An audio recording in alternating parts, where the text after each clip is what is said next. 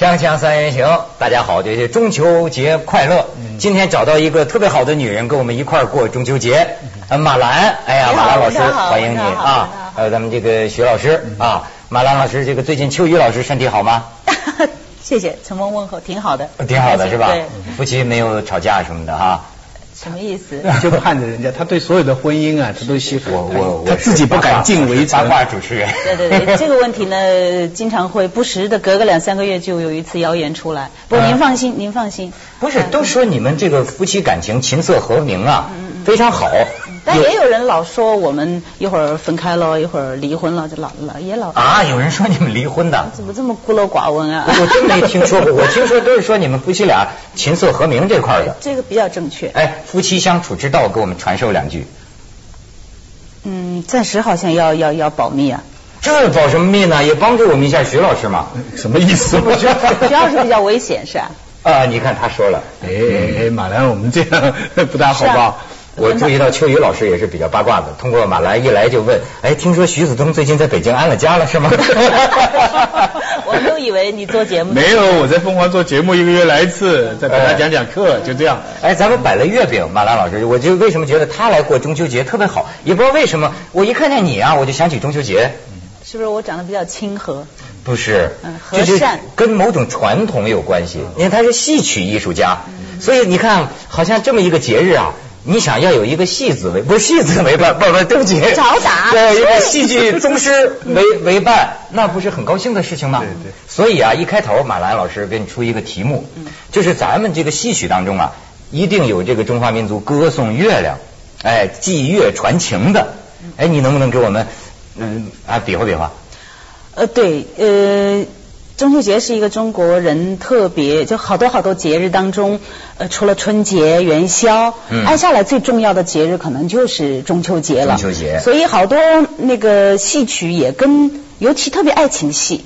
跟月亮有关的这种爱情戏比较多，我跟你们，呃，哼唱两句，哎呦，逃命戏好不好？好了，太好了，这个哎呀，太好了。是一一对男女，呃，这个约会完以后，男孩子送这个嗯这个女朋友回家，古装戏啊。月。黑风高之夜啊，对对对，嗯。呃月明星稀。啊月明星稀。中秋节的来，月明星稀，对月明星稀送他，然后两个人就呃一边走一边看着月亮说我要变成银河水，千年万年，我要变成这个这个呃海水，千年万年晒不干什么之类的，就发盟誓这样的东西啊。太好了，。太好了，咱们中秋节有二福啊，哈，嗯，词背不了那么全，唱两句啊。嗯。嗯。云淡风轻，月正圆。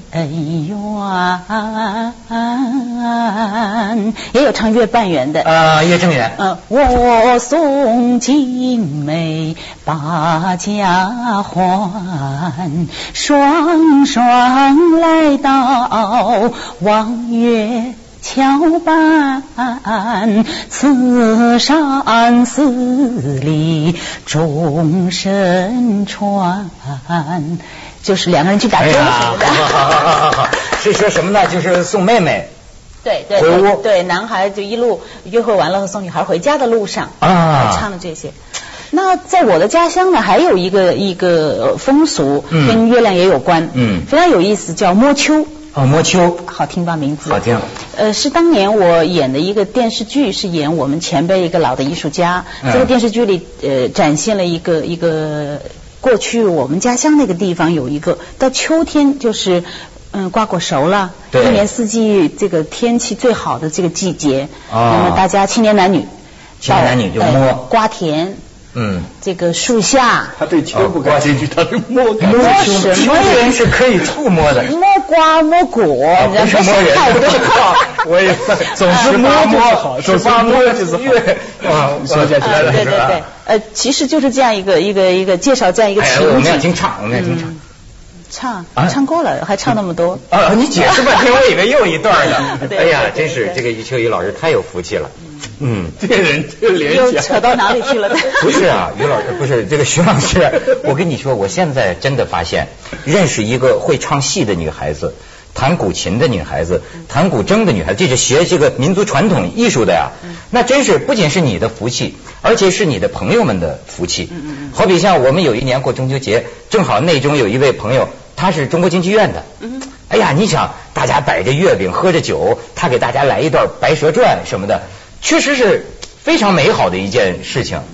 徐老师，你你取不这这这这是很很传统的男性中心主义的嗨对女人的审美观啊啊真的，原来古书里面是这样说的，他说找人呢，女的呢要会跳舞，会唱歌。为什么会跳舞的人呢？他他平常走路就好看。你就一直欣赏她美丽的身材，会唱歌的呢，她在你身边说话就好听，对你一直是一种享受。他说你活在身边，要是老是一个嘎嘎嘎的声音，你不是活了一辈子很痛苦吗？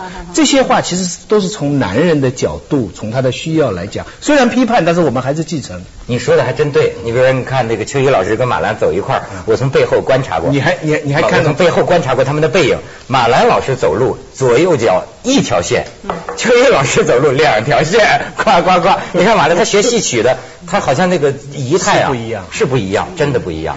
呃，那个徐子东，你说的这个呢，我我觉得你有点大男子主义，所以你从这个角度来看，对对对，我我你这个角度是不对的。对，我觉得，我我如果比方说现代人来讲啊。我我我是做艺术的，我觉得唱也好，呃，做各种模仿表情，这是一个快乐的生活状态。对呃，不是说要取悦谁。对对古代我不了解啊，我就是说，作为现在来讲，我们从事这个职业，我们的生活方式跟我们日常的，就是非常自然的流露。其实现在啊，真的是堕落了。我跟你说，这个过节啊，真的是没有什么意思。好比说像你马兰，其实你晚生了几百年。我觉得像你这样的人，要是早生个几百年，那个时候你就适逢其会了。你像那天我看这个说中秋节，本来像宋朝的时候，那真是要歌舞的。你知道吗？他的这个习俗源于最早就是到了秋分时节啊，拜这个太阴之精，就是月亮啊，太阴之精。那那个仪式是怎么着呢？就要歌舞，用歌舞的形式来迎接月亮。然后就宋朝的时候嘛，一到中秋节，全城所有的店铺卖新酒，全城人都喝酒，喝多了喝喝喝把酒喝光了之后，就开始卖实心的水果。然后呢，有钱的人到这个高楼之上，就像咱们这么聚会唱戏啊、吹笙啊啊，吟诗吟诗作赋对对对对马兰在这中间再给我们演唱一下啊，对不对？把秋雨老师就乐坏了。说不定我是诗人。对，那个时候穷人家也到房顶上去，或者什么平台上，呃，这这么，你说现在这中秋节，那个时候宋朝的时候，中秋节是要玩到天亮的。那时候人可能心境不同，我觉得。就是中秋节在中国的重要的传统节日当中，是个最有清凉诗意的这样一个节日。哎呃，所以我们看苏东坡的这个写的这些词也好，什么都会觉得，呃，的来到一个旷野当中，看抬头看看明月，想着，哎呀，千里万里之外，我的家乡的人，同样可以看到我看到的这个月亮。所以他他他心境不一样，嗯。哎，那马兰老师，我问一下，你看，呃你跟秋雨老师都是有文化的人，你们这个文化夫妻啊，你们今年，你们中秋节，你们晚上，你们晚上要干什么呢？我们从来没有没有说特定的要去找一个什么节日。嗯呃，如果说今天晚上月亮很好，不小心在窗户外一抬头看到了，哎，就会招呼一声，哎，到阳台上来看一看，拉开窗帘到门口看一下，哎，觉得月亮挺好的，欣赏一会儿，然后该干嘛干嘛了。那你们夫妻天天都是中秋节 啊？你看，所以我就说，像秋雨老师这么研究文化的，实际上他作为一个现代人，就过中秋节也不会有一个像咱咱说的过去的那么一个复杂的一些考虑和仪式。那太假了吧？哎如果如果现在那样做，不是太太做作了吗？哎，马兰，我给你看张照片，你要这做作就没见过这么做作的。你看这个，你看你看这张照片，现在怎么过中秋节啊？航空飞机赏月，最浪漫的专门弄架飞机啊去赏月。现在兴玩这个，我跟你说，你有有一些事儿现在不能想了。你像苏州，就说苏州那儿有个画家，他们怎么过中秋节？我看《三联生活周刊》讲，就现代社会还有人这么过的，你就想不到，让老百姓气死，你知道吗？嗯，他买了一个五桅帆船，然后朋友乘这个夕阳西下的时候，就从那儿出海，从哪里啊？呃，从从这这个宁宁波那个地方吧，大大大概是到舟山群岛，就那就出海了。出海了之后呢，然后开始吃饭，就大闸蟹是吧？然后到月上中天的时候，他们拿出一个古琴，据说是从唐朝传下来的，叫什么九霄环佩。啊，我知道。哎，你知道吧？听过说是什么苏东坡都收藏过，啊，他们就爱整这个，然后呢就得找女孩了，就是也不一定是女孩了，就弹古琴的，叮叮咚咚，他们玩这个。后来我一想，这玩意儿真是可望不可及，这年头真有有钱的。这个九霄环佩的这个琴的拥有者是我跟于于先生的我们的一个共同的朋友。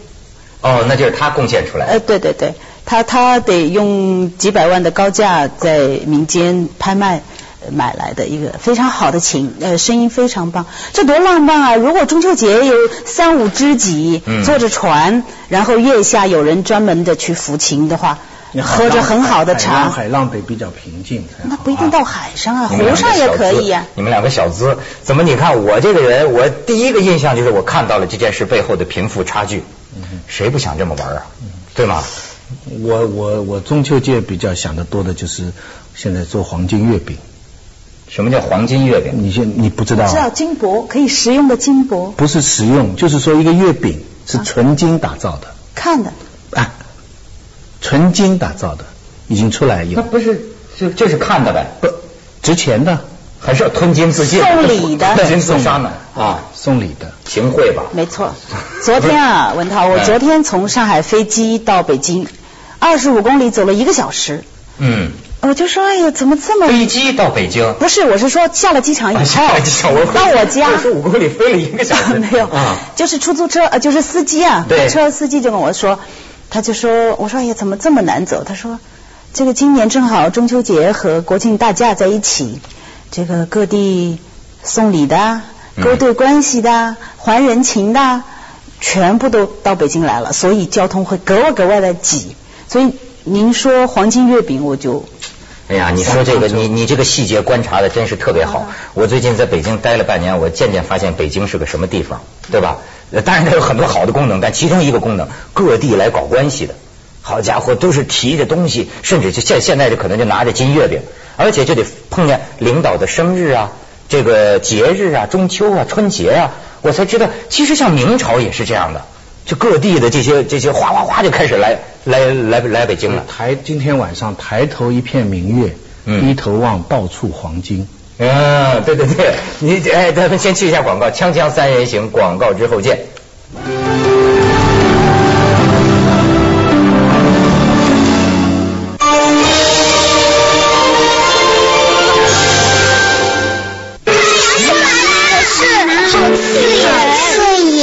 创维平变科技防眩光不刺眼，有效保护视力，不刺眼更健康。健康液晶专家，创维。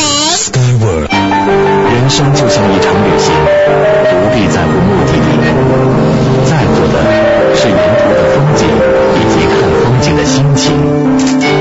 让心灵去旅行，利群。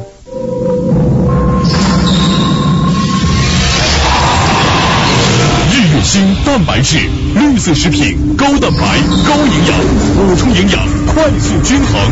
日月星营养中国人，共赏中华小姐环球大赛海外分赛区精彩赛事，浪漫气氛熏陶中华美女，大马佳丽释放热情活力。南半球天空下还有曼妙丽影，美丽准备着。今天凤凰卫视中文台。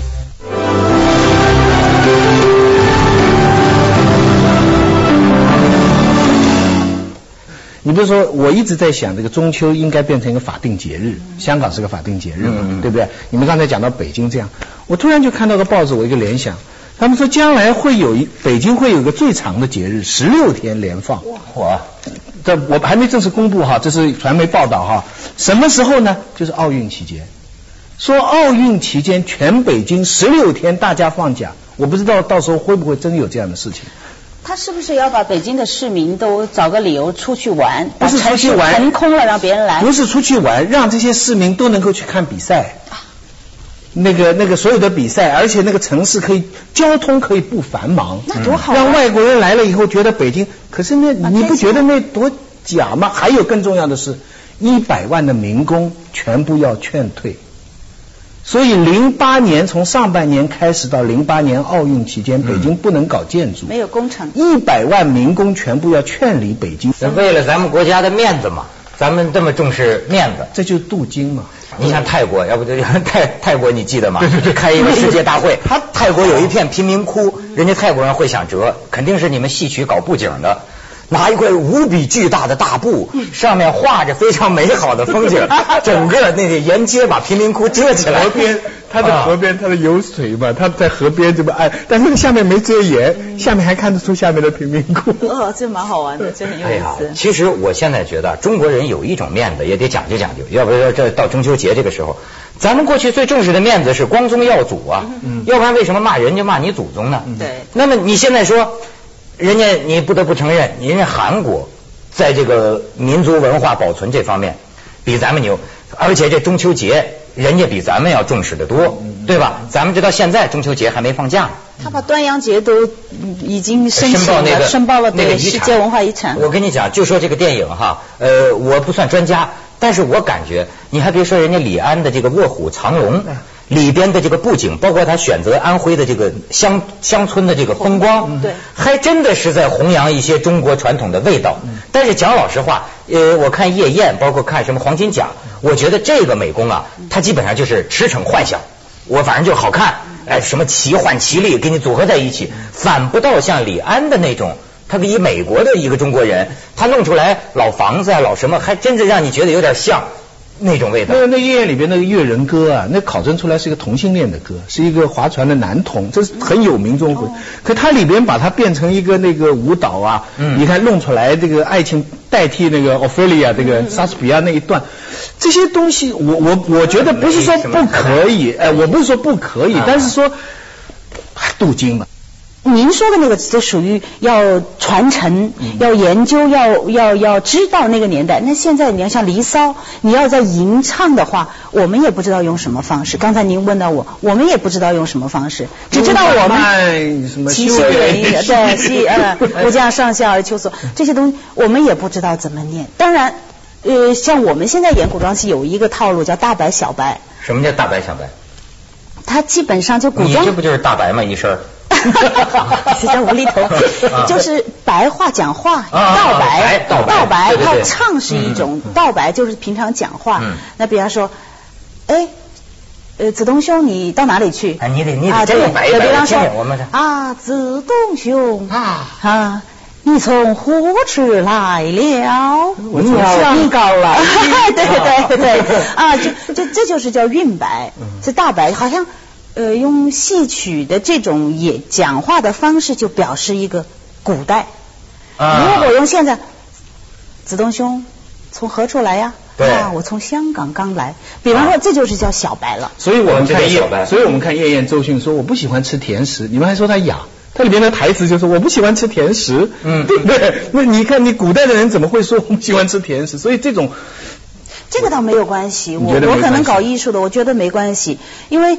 我就很幻灭，我觉得他们突然在一套很文雅的句子里边加上一两句现在台湾腔的这种对白，那就是格格腔啊！我把它称之叫格格腔。这个其实是一个艺术的手法，也是个手法。对你像布莱希特，他就搞监离效果，嗯，剧情当中演一个故事，突然他手一挡，哎，观众。我这个要不要把这句话再说完？这是个建立效果，所以让观众既在戏的情节当中，同时又游离。哦，今天晚上是一个大家游戏的现场，他把你两个空间给你都拿到你的观众的眼前来看，这个是一种。徐老师比你宽容，徐老师。行，我明白了。所以葛葛葛葛优演皇帝就是有建自然的建立效果。种种迹象表明，许教授近年来走向保守，但是现在要真照你这个保守派的观点来检讨。其实我觉得有些地方是应该忏悔的。你好比当年中国说五十年代初啊，拆毁这个古城墙，你知道当时人们的心情还不是愤怒，而是兴奋。你看当时报纸的描述哈，五十年代初拆长城，说城市居民用大家喜爱的义务劳动的方式，怀着为社会主义祖国做贡献的美好理想，不计报酬，加班加点，不长时间就把数千座古城墙拆掉了。你说当时的人。当时甚至有人认为加班加点，对加班加点。当时甚至有人认为故宫也可以拆。一九五八年北京市总体规划说明里描述，对北京旧城进行根本性的改造，坚决打破限制和束缚。故宫要着手改建，城墙、坛墙一律拆毁。拆掉城墙后，滨河修筑第二环路。万幸的是，这个当年没有完全实施。你说这个，这个啊可能呃，因为我我曾经听秋雨讲过这样的东西，我我也比较认同他这个说法，就是好像中国历史这个这个人群啊，就有一种要更新换代的这样一个传统。嗯嗯他精神上的老延续，但物质上老要换。对啊，对啊，所以我们的房子建筑，我到罗马特震撼，我太喜欢罗马了。我看到那些石头造出来的那个房子，我就问，我说为什么罗马的房子一看就是一一千年以前的东西？两千年对啊，一两千年的东西。他讲，当然我们做房子的时候就考虑它要经过千年。我一想，中国能够经过百年就不得了了。嗯嗯这就是儿子要超过父亲，孙子要超过，光耀门中国现。在造房子七十年，只要七十年就可以了，对因为产权就七十年嘛。所以咱们水管七十一年以后的事。咱们这就是个易碎品的国度啊。这是传传统，传统锵锵三人行，广告之后见。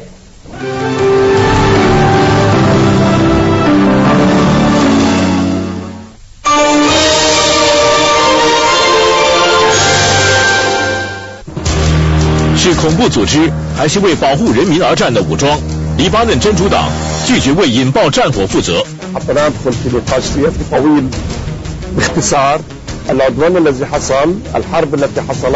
芙蓉王风云对话今天凤凰卫视中文台。好刺眼刺眼创维屏变科技防眩光不刺眼有效保护视力。刺眼更健康。健康液晶专家创维 Skyworld。中国建设银行，建设现代生活。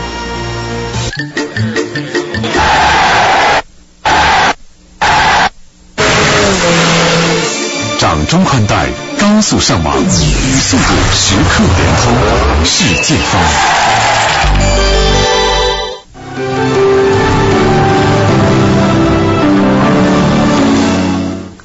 咱们可以吃月饼，摆了半天了，真的就是马兰老师很高兴甜的有机会哎跟我们一起过中秋是吧？我我而且万幸的是于于于秋雨老师还不在场，嗯，我们感很呃，老实说，我们都不太吃甜的。呃，说月饼想起来，余秋有一个好玩的事情。嗯他一家人他是宁波人嘛，一家人都不太吃甜的。那么有他在文革的当中有到农村去去围湖造田，在农场军跟农场劳动。他的爸爸千辛万苦花了很多的气力弄了一盒月饼，就寄到了农场。他拿到月饼以后，因为是甜的嘛，他就想我有什么办法能到农民家里去换换什么？换那个咸的换那个芋头，就是那个小毛芋。你老爱吃芋头啊，对，就是呃非常夸张的是，一个月饼换一个芋头。所以五个月饼换了五个芋头，老乡高兴啊！哎呀，终于有月饼可以吃了，这是城里的东西。看出书呆子来了。是月饼换芋头，这什么价值啊？这对，什么价值？但农民好啊，嗯月饼拿了欢天喜地，芋头随便你吃，随便你吃。我我我去的乡下有月饼，就买了这个月饼以后，就是不小心掉路上了嘛。嗯一车子开过嘛。啊车子开过以后，那个月饼没碎，那个路下面凹进去一块。可以打人的 武器，可以做，对对对对，说说说说月饼特别硬，可以做武器的。哎，王老师，我发现你们这个真是中秋团圆呐，又让我对你们夫妻关系感兴趣。我感觉真是不良，不是，我感觉真是琴瑟和鸣。你看，你就不像他们夫妻俩，就是他们夫妻俩还很好。我发现你跟余秋雨老师也叫老师啊，你作为妻子，没有，我刚说了吗？你说了没有你说你拿月饼的时候说，你说老师也说过他不吃甜的。啊，那是这样的。这样我发现不是不是。徐广平对鲁迅的完全不是，那那你你在开玩笑，不是。不是吗？不是不是，我叫他的名字很多，刚才是换在一个通常的公众场合，大家对他的称呼，就是哦。因为你知道现在人，呃，一会儿是董事长，一会儿总经理，一会儿老板，名堂很多。但是我本人觉得啊，嗯。呃，老师是一个最大众化的叫法。没错。啊、对，不管是在最高贵的场合，还是最平常的地方，叫老师是最方便的，就像北京人喊师傅一样。对。哎、对，所以有的时候你不管他是不是搞教育的，你一说老师好，或者哎老师，请问一件什么事，你觉得很方便。然后圣经里说，世界末日的时候，人与人之间互相称呼老师。应该是先生先，生女的在家里叫先生，我叫他的名字很很多叫法。就叫他秋是吧？这个 my dear，哎呦天哪恰恰你说的这三个我绝对没有。要不你是大白大白秋雨。